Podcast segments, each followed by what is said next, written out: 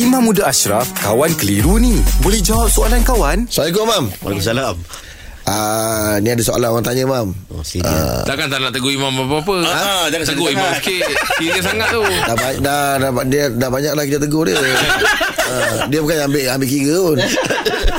Tapi Imam ni cu- ah, dia, saya suka pandang dia sejuk pandang dia. 啊 Ah, betul betul. Bila tengok dia kita rasa Menunjukkan sejuk. sejuk. mata. Betul. Ah. Okey, Mam. Blushing dia saya- tu boleh. saya okey, tegur tu dia boleh. Open table open table. Ah, apa- Terima kasih Mam eh Kita belanja ah, okay. Mam Ya. Apa hukumnya menggadaikan barang Mam? Ah, tu dia Menggadaikan barang. Hmm. Ha, maksudnya kita ada barang lepas tu kita gadaikan barang kita letak dekat sekarang kan ada ada Ah. kedai-kedai kan. So kita kita gad- kita gadaikan barang kita. Eh boleh tak ada masalah. Tak ada masalah. Ah. Ha, tak ada masalah Mana kalau- Menggadaikan barang boleh. Ah, Meletakkan kita Dulu bahasa orang Melayu dulu sebut uh, Cagar. Menitikkan barang uh, Lepas tu Ah, ah, kita menitik. cagar-cagar barang uh.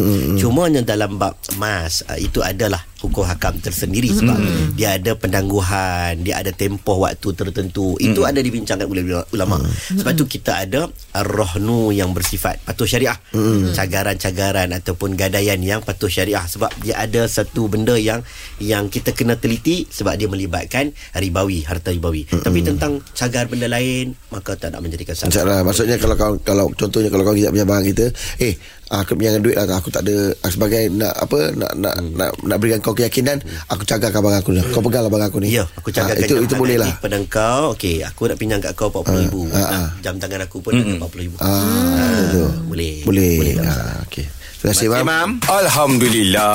Selesai satu kekeliruan. Anda pun mesti ada soalan kan? Hantarkan sebarang persoalan dan kekeliruan anda ke Sina.my sekarang.